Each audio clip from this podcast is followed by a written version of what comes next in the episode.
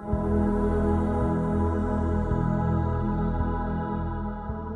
wrestle with this word all week, and I was wrestling with a question that I felt God was prompting in me of a scripture that I read in Daniel 11. And uh, that question was and is what does it mean to really know God? What does it mean to really know God?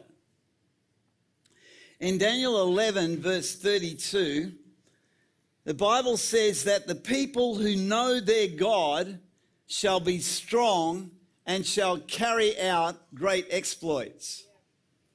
The people who know their God shall be strong and carry out great exploits. Now, I just want to pray for the word because this is going to uh, it's going to encourage you, but it's going to challenge you, as the word of God always should. So, Lord, I just thank you that the speaking forth, the preaching of your word never returns void. And I thank you, Father God, that your Holy Spirit waters and matures the seed that is sown today in our hearts and that we respond not just uh, with our minds, with our intellects, not just with our hearts, but our spirit man would be built up in this, and that it would, as a consequence, provoke a change of attitude in us so that we can step into what you have for us, so that we can be strong, so that we can carry out these great exploits that you have set aside and prepared for your church in this hour. In Jesus' name.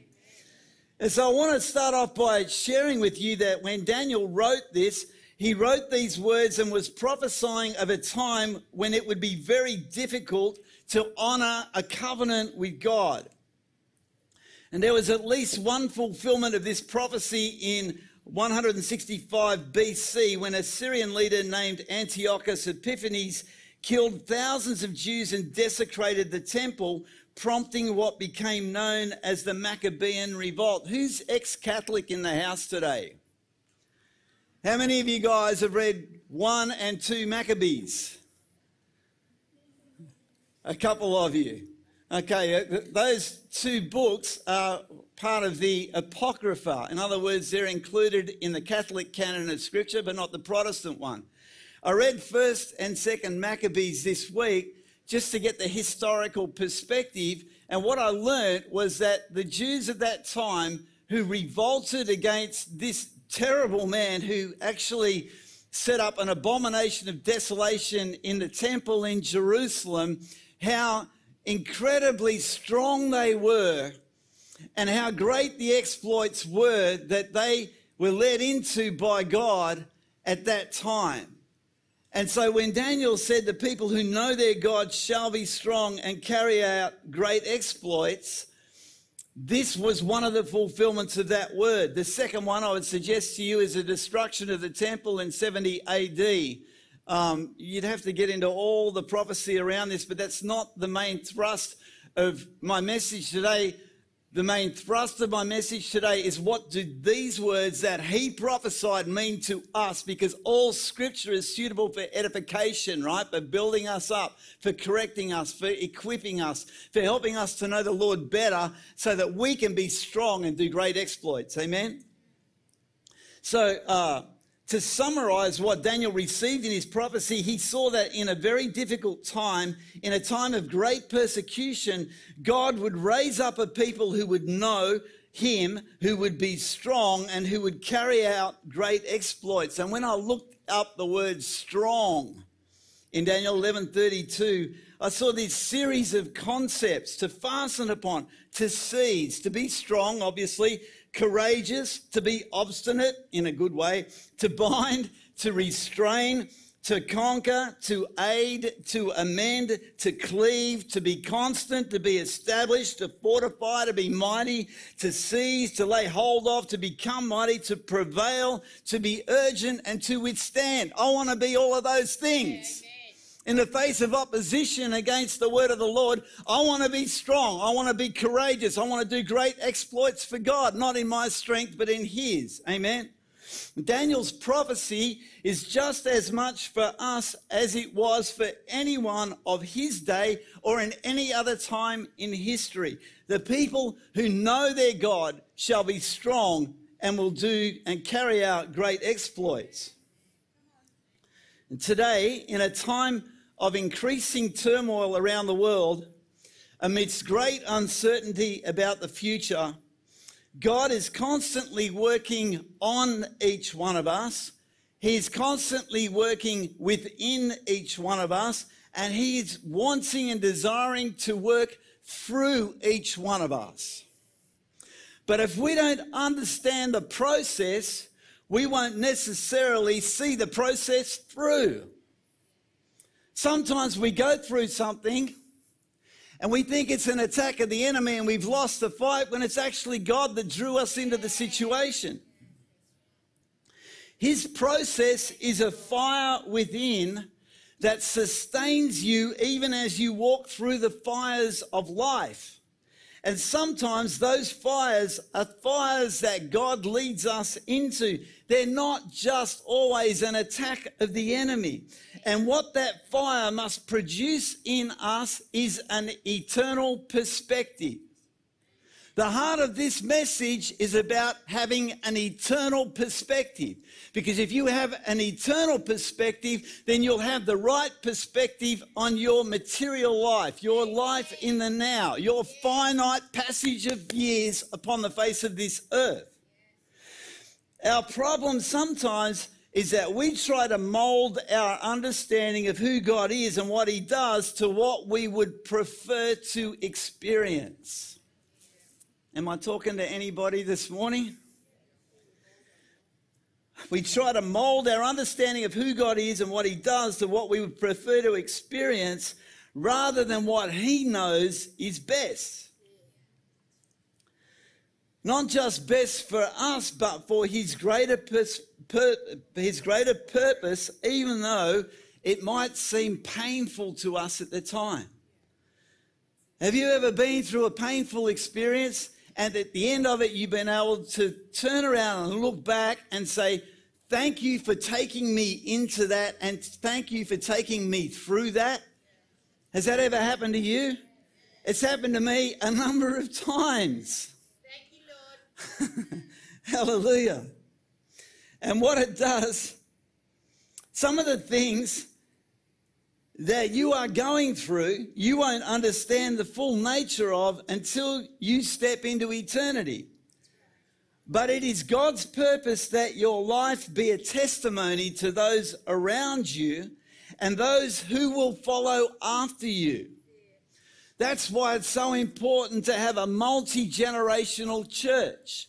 That's why young people in our church should be able to look up to older members of our congregation and see eternal perspective and maturity in how they respond to God's call to them, how they behave towards others around them, the grace with which they minister to others, the grace that is extended to others, even though they seem to be uh, abrasive towards you, that you constantly extend grace. There is a maturity of attitude that needs to come on the church in this hour. Young ones need to be raised up with an eternal perspective that understands that, unlike the culture around us, it's not about us individually, it's about Him and His purpose and what He wants to do through us. We are just vessels.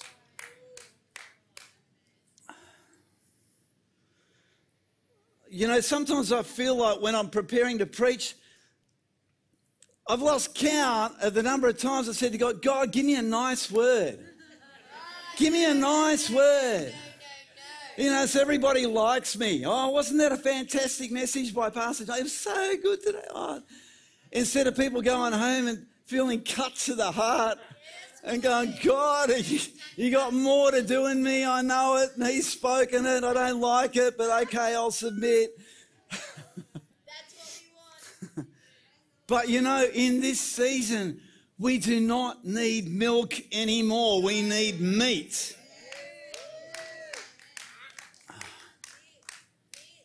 Meat. Get back to that stage again, John. Uh, here's, uh, here's a solid truth for you. Here's some, here's some steak for you. I have learned just as much about God and His transforming power and ways from walking through difficulties as I ever have through experiencing Him pour out blessing on my life. I've learnt more through my mistakes and my trials than I learnt through the blessing and favour of God. Amen. Hallelujah for that. Thank you, Lord, for the trial. Unfortunately, there's this thing about you can you can do it God's way or you can do it the hard way.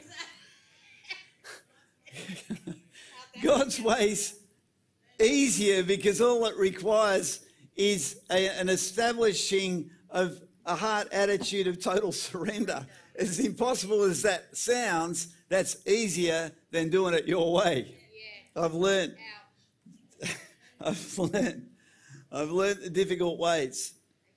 And you know, I had, I'm going to give an example. Don't worry, honey. Don't worry. I know you're waiting for the testimony. There's no testimony without a test. You got to have the test, and you got to, then you got the testimony.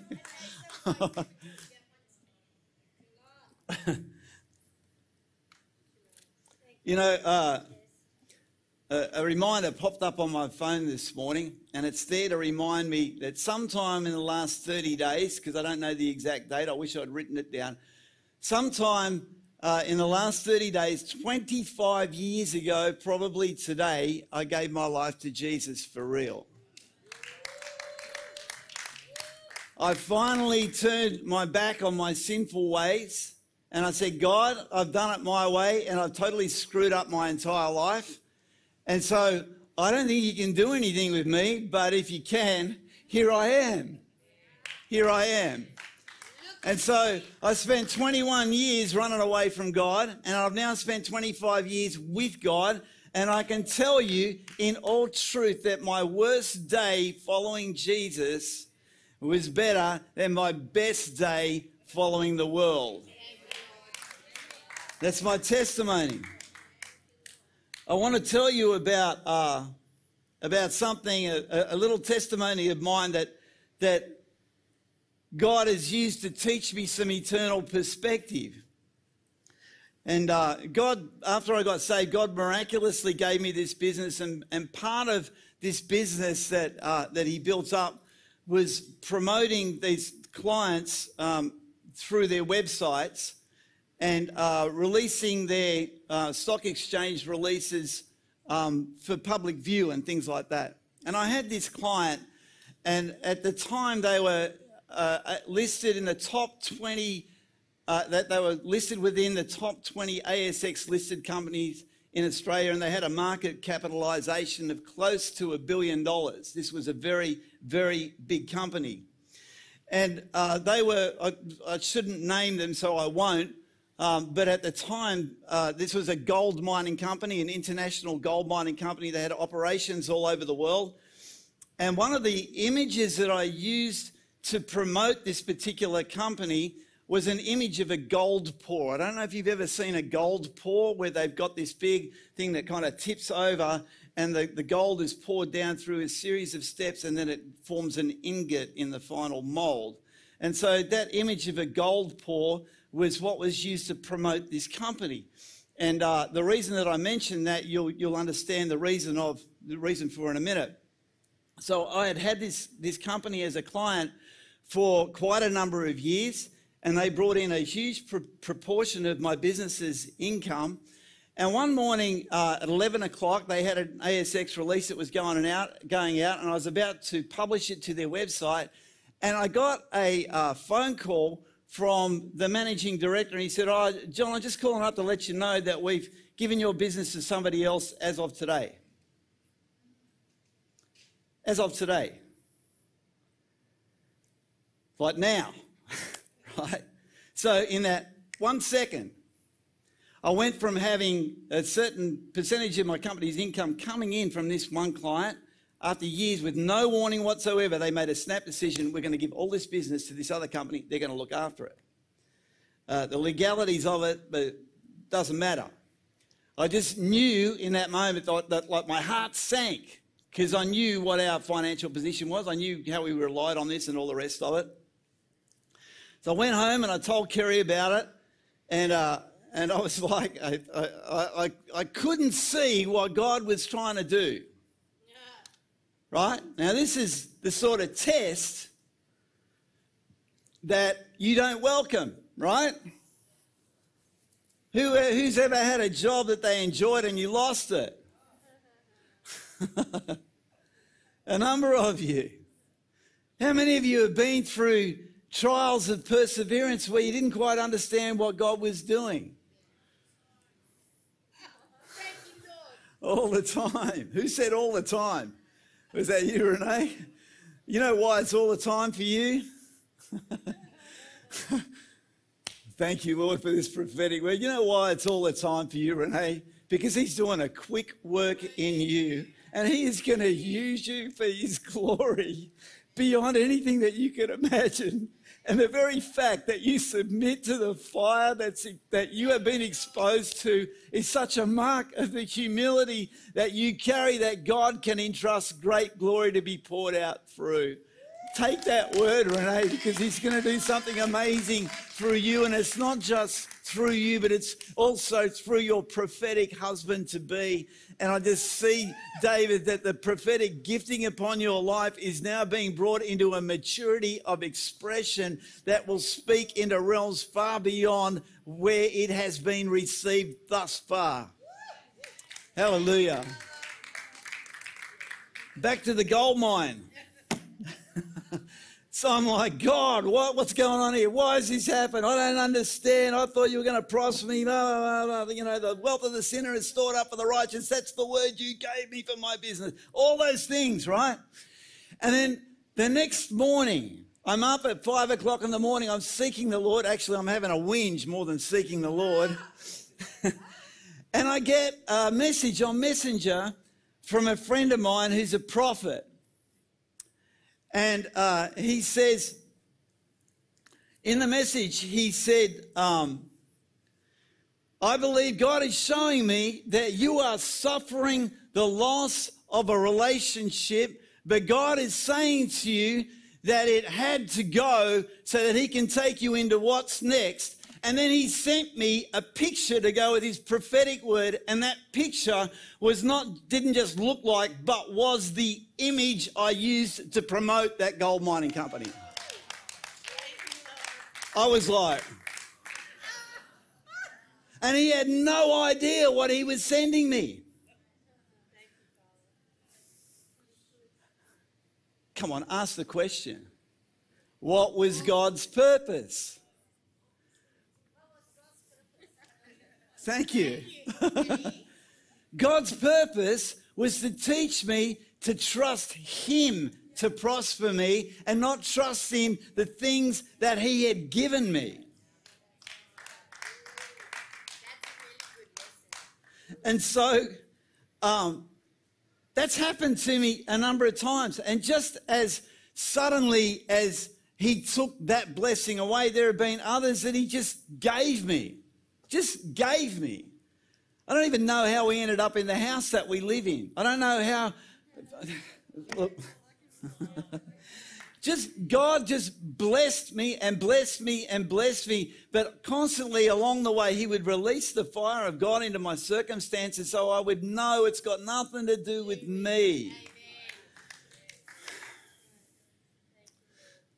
See, when we try to avoid the test or we choose to ignore the deeper work that God is doing in us, we miss out on the fullness of knowing Him. Because, see, He knows the end from the beginning. He is the Lamb slain from before the beginning of the world. You need to get your heads around that before our concept of time was even spoken into existence.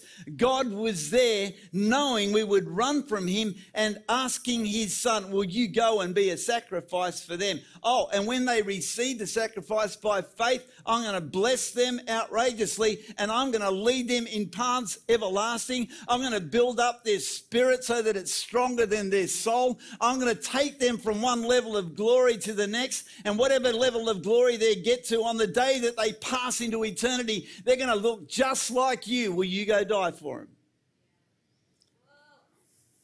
Praise God. Praise God for his eternal mercy. See, that's eternal perspective. He took up his cross for us and suffered, and he knows how to bring us through our tests and trials because none of the tests and trials we will ever go through could begin to measure up to what he went through. See, it is immature to cherry pick the Christian experience and focus only on the promises of God around peace, prosperity, and grace while glossing over some of the more difficult passages of Scripture that point to the deeper work God wants to do in each one of us. And none of us is excused from that. You can cherry pick Scripture till the cows come home, you're going to go through some stuff. The Western church has turned cherry picking scripture into an art form. and so we are poorly positioned and unprepared for the trials that lie ahead. I see trials ahead. I have a great sense of foreboding about what the next 20 or 25 years holds in the West. We lack eternal perspective to handle the trials that are coming our way. And yet, in the midst of those trials, great glory is going to be poured out on us, within us, and through us. See, God's blessing, His healing, His forgiveness, His restoration, His provision, His prosperity are all themes that run deeply through Scripture. But so are persecution, so are suffering, so are lack, so are betrayal, and even martyrdom victorious living through blessing and trials demonstrates our eternal perspective. Can you walk in victory through the trial that you're going through now? I see examples. I've only, I've only got to, to, to, to look across and, and be aware of some of the trials that you're going through. And on, There's, there's people who I see the trial comes and they don't just bear up under it, they embrace it for what God wants to do through the trial. That's eternal perspective, that's maturity. And when we dive deep into scripture, we see something that runs throughout both of the major covenants that God uses to teach us eternal perspective, teaches us to dive deeper into our relationship with Him so that we can become unshakable in our faith, so that we know Him, so that we are strong, and so we can do great exploits. And that concept is the fire of God. It is powerful, it is unquenchable, it is refining, it is purifying, it is all consuming, and it is holy. When we stand before God with all that we have done throughout all our lives laid out before Him, the Bible says that each one's work will become clear. For the day will declare it, that's the day of the Lord, because it will be revealed by fire, and the fire will test each one's work of what sort it is. And in the verse just before that, he describes what our works might be founded on. They might be founded on gold, silver, precious stones, and they're good, but they may also be founded on wood, hay, or straw. What happens to those three things when fire hits it? They are consumed, they disappear, they are no more, they go up in smoke.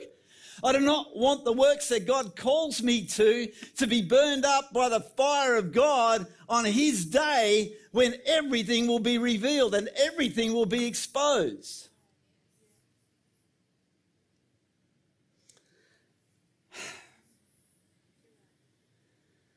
Whatever the call of God might be on your life, there will be fire.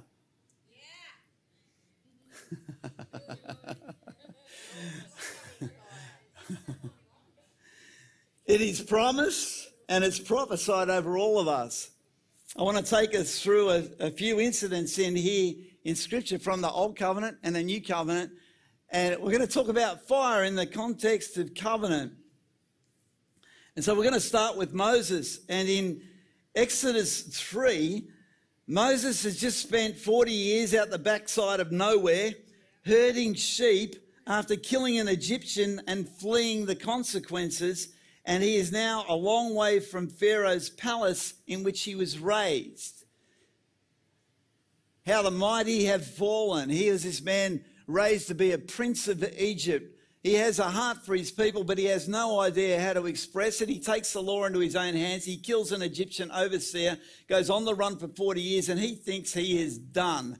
And then he has this encounter. Exodus 3, verse 1 says, Moses was tending the flock of Jethro, his father in law, the priest of Midian, and he led the flock to the back of the desert and came to Horeb, the mountain of God. Horeb is the same as Mount Sinai. And the angel of the Lord appeared to him in a flame of fire from the midst of a bush. So he looked, and behold, the bush was burning with fire, but the bush was not consumed. Then Moses said, I will now turn aside and see this great sight, why the bush does not burn. I would suggest to you that each one of us would do the same. If I was to be walking down the street and I saw a bush that was on fire with perpetual fire, but yet the bush itself is not consumed, I would want to know what is going on. This is the moment. Oh, I'm getting ahead of myself. So when the Lord saw that he turned aside to look, God called to him from the midst of the bush and said, Moses, Moses. And he said, Here I am.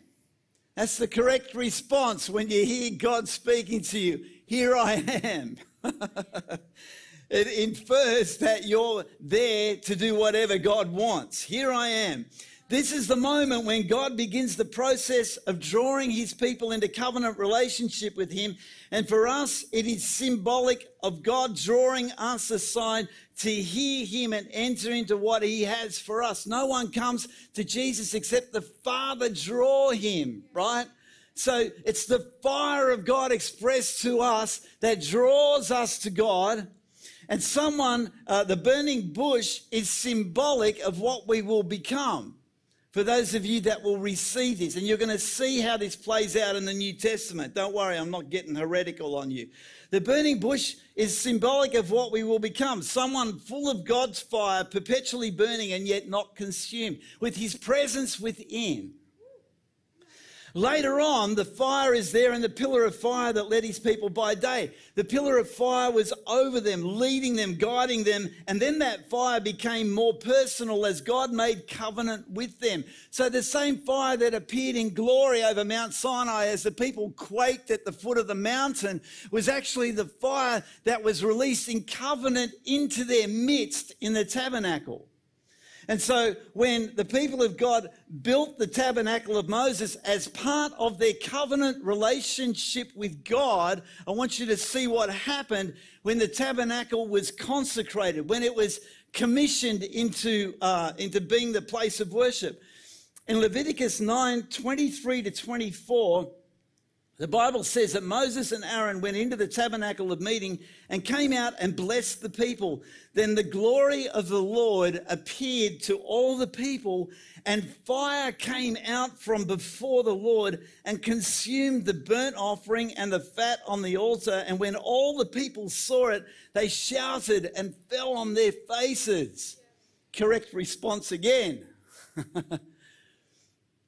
There was something about the supernatural nature of this fire that provoked the holy reverence, awe, and fear in the people of God gathered in the presence of, of this glory that was poured out when the blessing was released.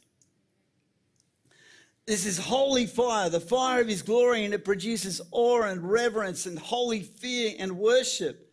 And here we have to see something about the nature of this fire is that it was to be tra- treated with reverence. It was to be treated uh, respectfully. It was to be treated as, uh, as the very presence of God. It was not to be mishandled. It was not to be misused. It was not to be twisted. It was not to be profaned in any way.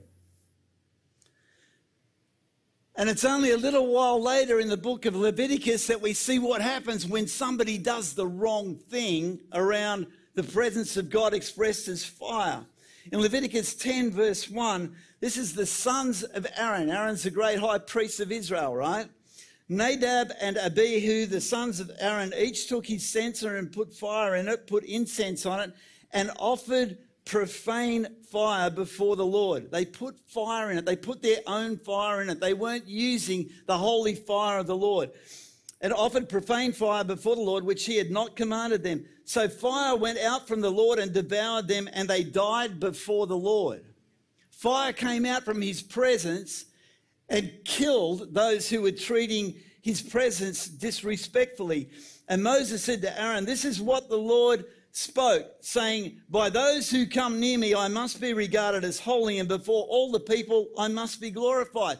Now, I want you to just stop there for a minute. These are the first and second born sons of Aaron, the high priest of Israel. These are his uh, his progeny, the, the people that are going to inherit what he has. These are the blessing of God, the sons of his youth that, that were going to carry on the work that he had begun. These are the, his, his pride and joy. These are his precious sons.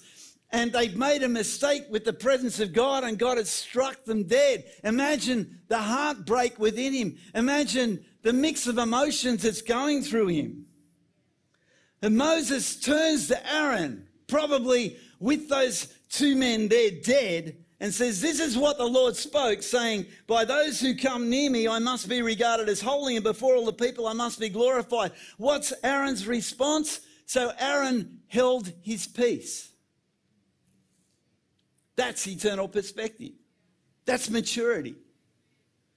That's understanding who God is and his holiness.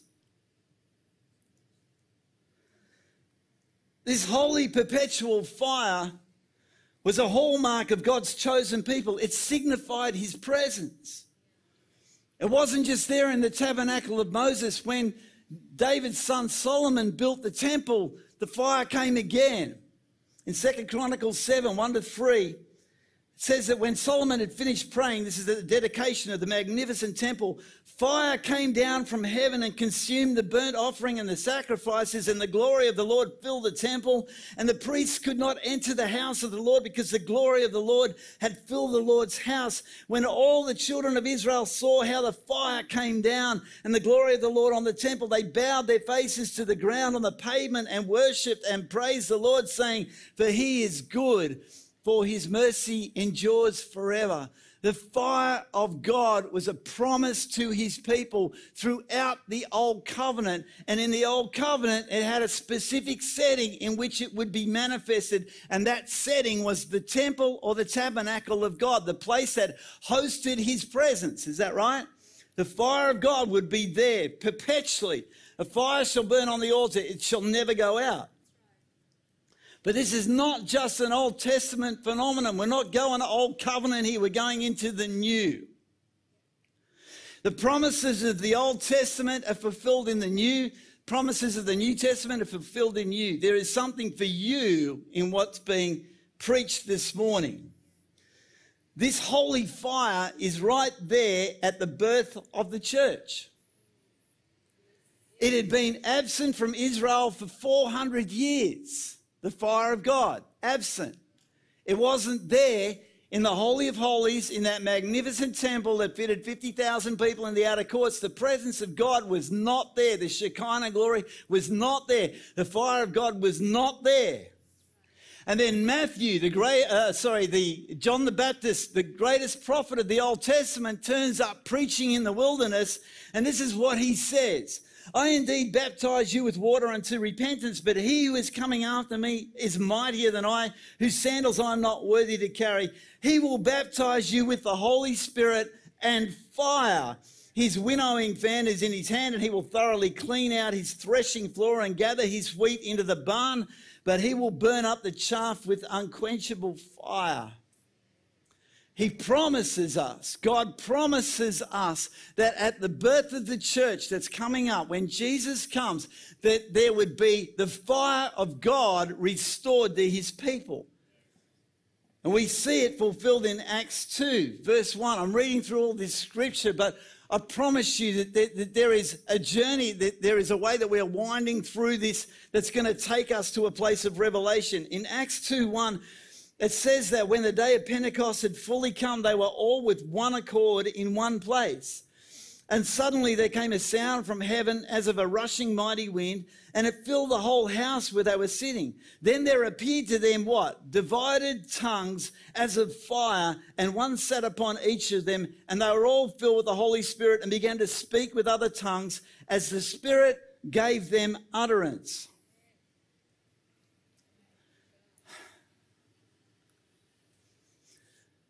Before, they had the fire without, in other words, outside. They had the fire in a designated place in the Old Covenant. Only the priests, specifically anointed for the task, could go anywhere near that holy fire. And now, on a gathering of 120 people in Jerusalem, all of a sudden the fire of God is restored to his people, but now those, those, uh, those tongues of flame are upon every single person gathered in his presence. And so the fire without becomes the fire within. The fire outside becomes the fire inside. See, it's prophesied in the Old Testament, it's fulfilled in the New Testament that God does not dwell in a temple made with hands. He dwells in us. In the Old Testament, the fire of God was present. It was with them. In the New Testament, the fire of God is indwelling. It is in us. And it has a work to do. That prophetic, this is the fulfillment of the prophetic picture of the burning bush, right? And the burning bush was there as a sign to, the, to somebody walking past, here's something I need to check out. And as a result of him coming aside, he's drawn into relationship with God. In the new, in the new covenant, the fire within each one of us is meant to burn so fiercely that it attracts those who don't know him to see what is this phenomenon? Why is this person so on fire? Why is this person walking in maturity? Why does this person have an eternal perspective while and have joy upon their life even while the world seems to be going to hell around us? We become the burning bush that burns miraculously yet is not consumed. We are filled with holy fire for the purposes of God, and we need that holy fire. Let me paraphrase the first year of the church, the ecclesia. When Pentecost happens and those tongues of flame appear on each one, the Holy Spirit fills them and lights them up with fire. They pour out into the streets. Revival breaks out. Thousands are saved. Healings occurring everywhere. Miracles, signs and wonders. New believers are added daily to the ecclesia. But within the first year of this gathering of the new uh, ecclesia, the, the, the, the temple of God, within the first year, Peter and John are arrested. Persecution starts. Ananias and Sapphira drop dead when they lie to the Holy Spirit. Holy fear hits the church. Believers are thrown in prison. Stephen is martyred. Saul is hunting down believers to get them killed. And the church begins to scatter with Philip leading a revival in Samaria. That's all in the first 12 months of God releasing fire back to his people. What makes us think that we won't go through something similar?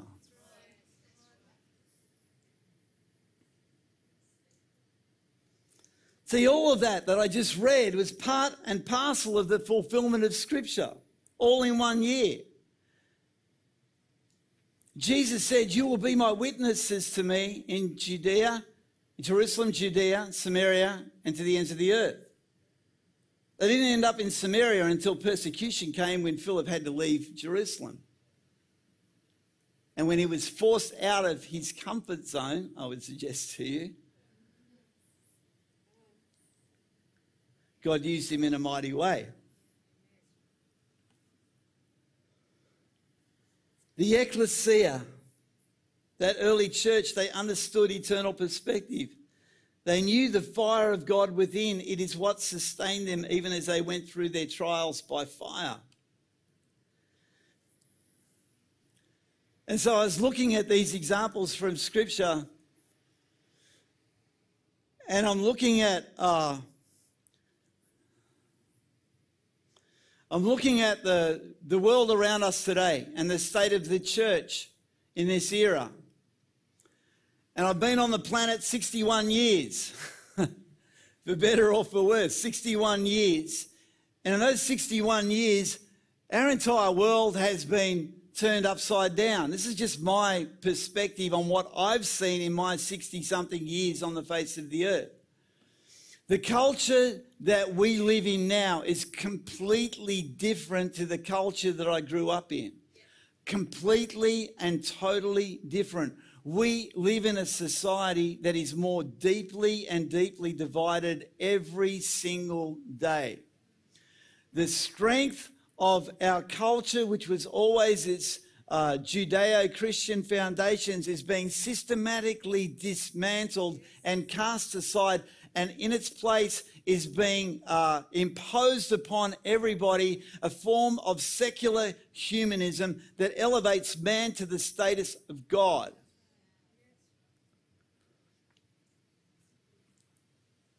And for us, we are now moving closer and closer and closer to a time when the things that we have taken for granted, like the ability to gather in a building like this on a Sunday morning, the things that we've been taken for granted are starting to be challenged. There is a man who preached in this church eight years ago who was locked up last Monday for having a church service in Melbourne. Now, whether you believe the, uh, that was an appropriate response to his defying of the orders not to gather, I found myself thinking, what would Peter have done? What would John have done? When I preached last week, I talked about them in the midst of all those people who had the ability to inflict punishment and death on them. And their response to persecution was, well, you figure out for yourself whether it is better to obey God than to obey man, but we're going to obey God. and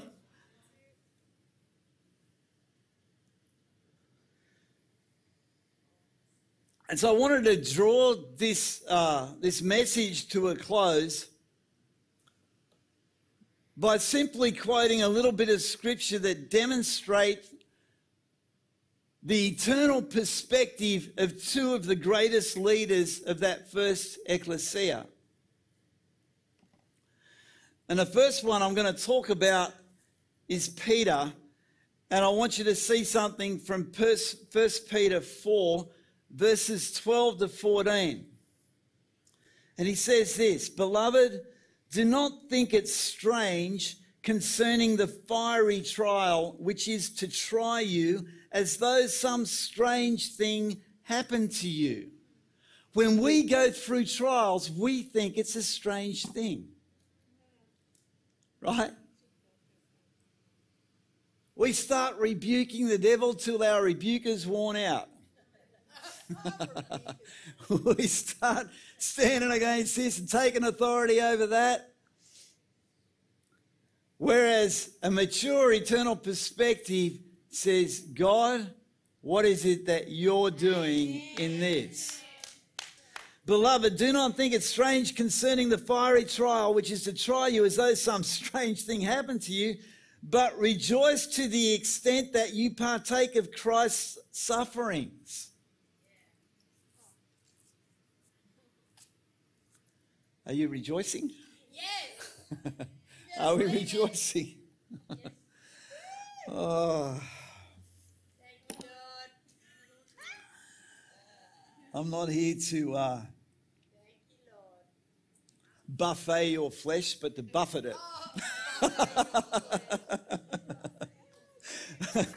Rejoice to the extent that you partake of Christ's sufferings, that when his glory is revealed, you may also be glad with exceeding joy. If you are reproached for the name of Christ, blessed are you, for the Spirit of glory and of God rests upon you. On their part, he is blasphemed, but on your part, he is glorified. So, what does the fiery trial produce? It produces the eternal perspective that Peter is trying to teach those that are coming after him. He's speaking to us here today. And he's saying, What you're going through, it's not some weird exception to how God works. It's part and parcel of God's eternal purpose for all the people on the face of the earth throughout eternity. You have a part to play. You're going to have to go through some stuff to get to where you're going, but get there you will. So that's Peter. And I meditated on that, and I can't think of the last time, honestly, I'm just being uh, open, vulnerable, and honest. I can't think of the last time I stepped into a fiery trial and started rejoicing over it. Perhaps you're more mature than I. We're constantly thinking, how do I get out of this? Whereas the attitude of these guys was just give us boldness so we can just keep going the way we're going, even though we're being opposed. so there's Peter, and then I think about Paul. And how he was there looking after the robes while the people had brought Stephen to be stoned and there's young Saul, Paul Saul as he was called then. Um, and they're giving him the robes to hang on to. And he's probably sitting there going, I see a bit of his pride that hasn't been hit yet. Here's a bit of sandstone. Chuck that at him.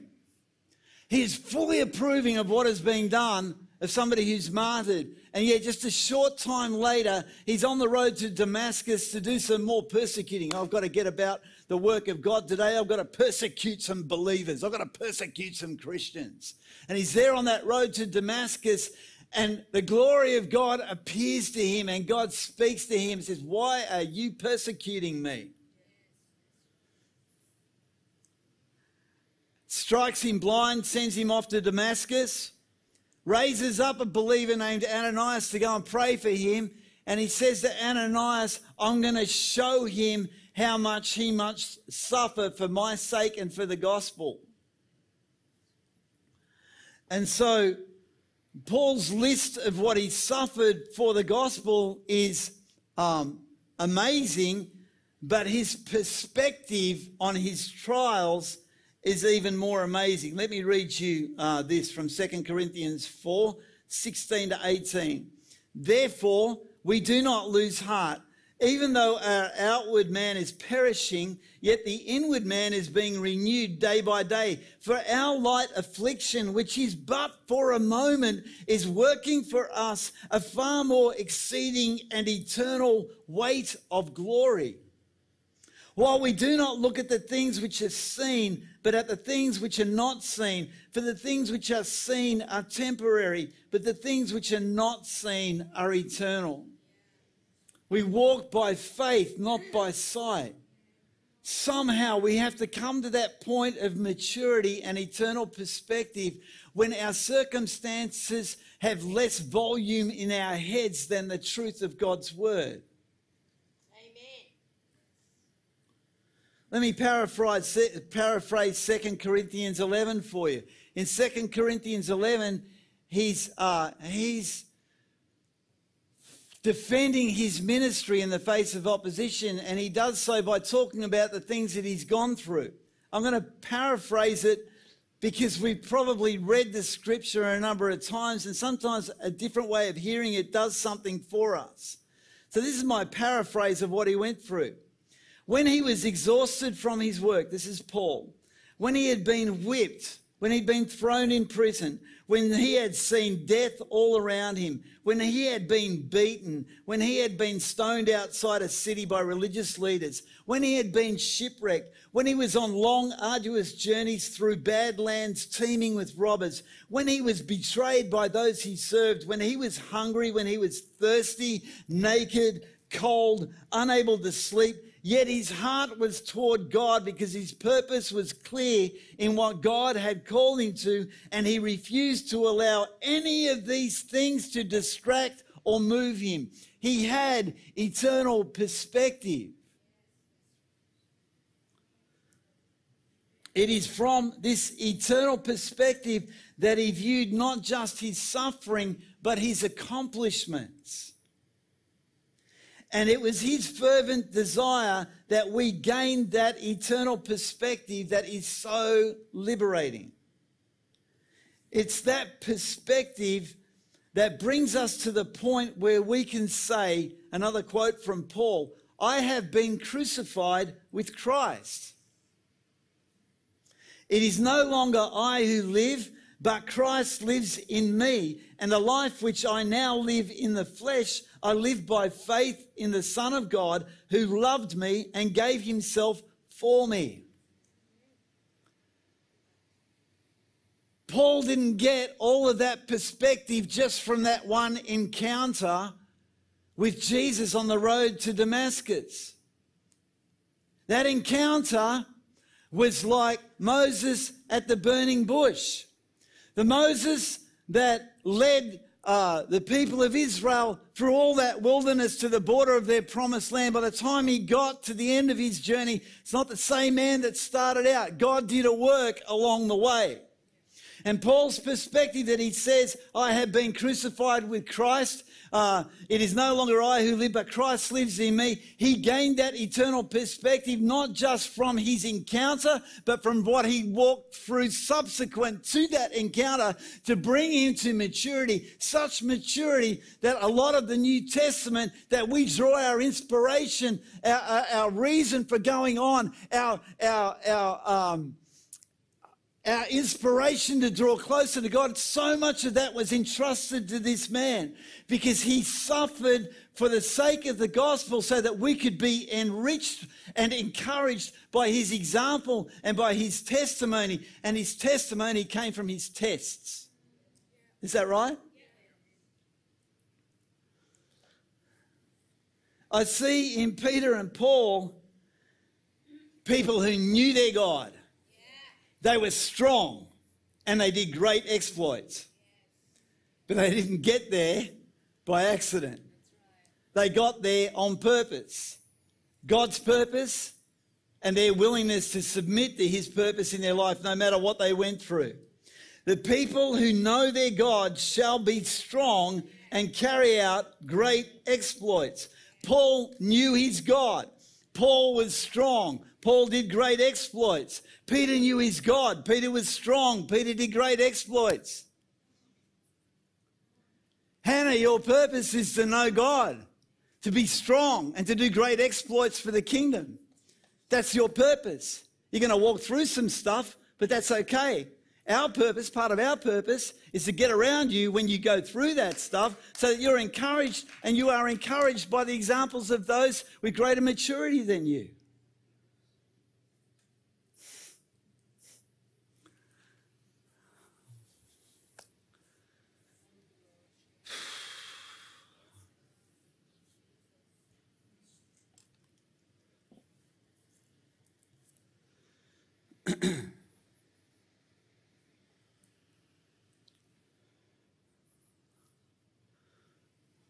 From the beginning of 2020, around the beginning of 2020, a huge shift has come to the entire world that we live in.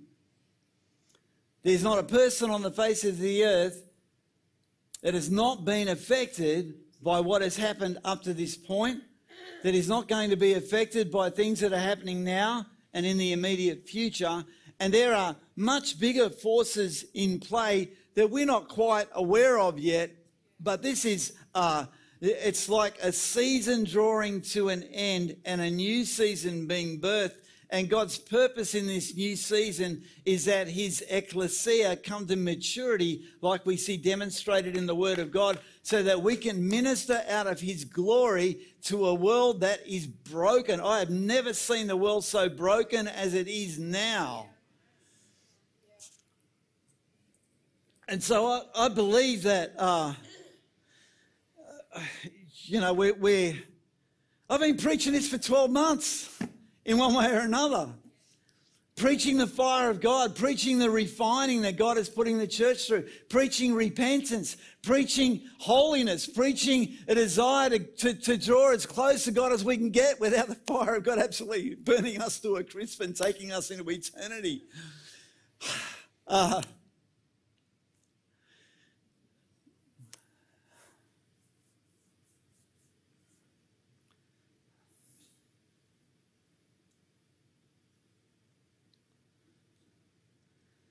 God is looking for a response from us that reaches beyond our. Amen, Pastor John. Preach it, John.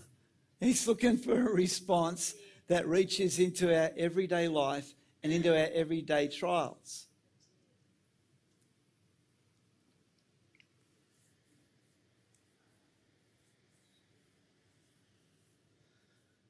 Sometimes the great exploits God has in mind for you are as simple as standing firm when everything around you is telling you to run.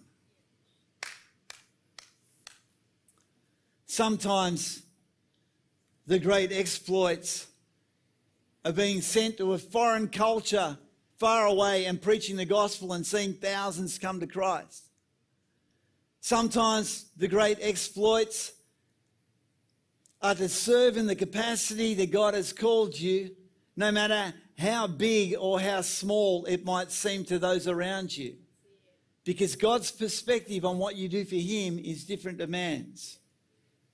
God's looking at obedience, not looking at some imagined sphere of influence. He's looking at our simple obedience to do what He's called us to do.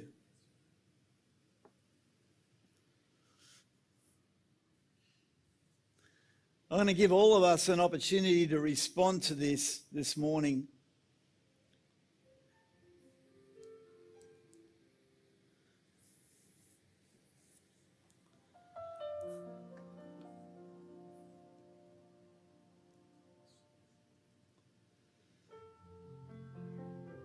And before I, um, before I step into a general sort of an altar call, I have some words of knowledge. Uh, people, I believe, here in the meeting right now.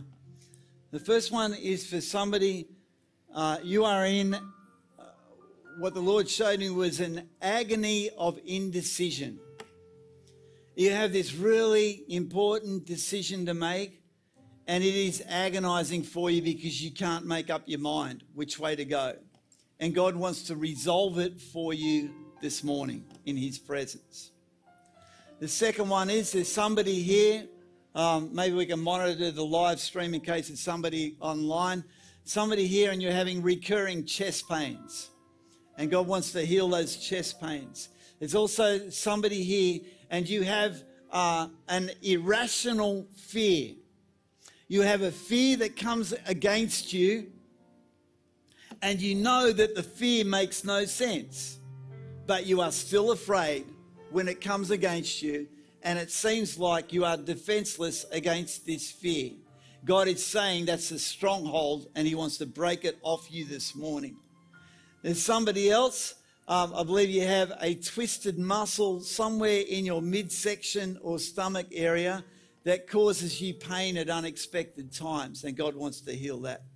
Now, if you'd like to respond to any of those, you, can you just stand if you're here in the meeting right now? oh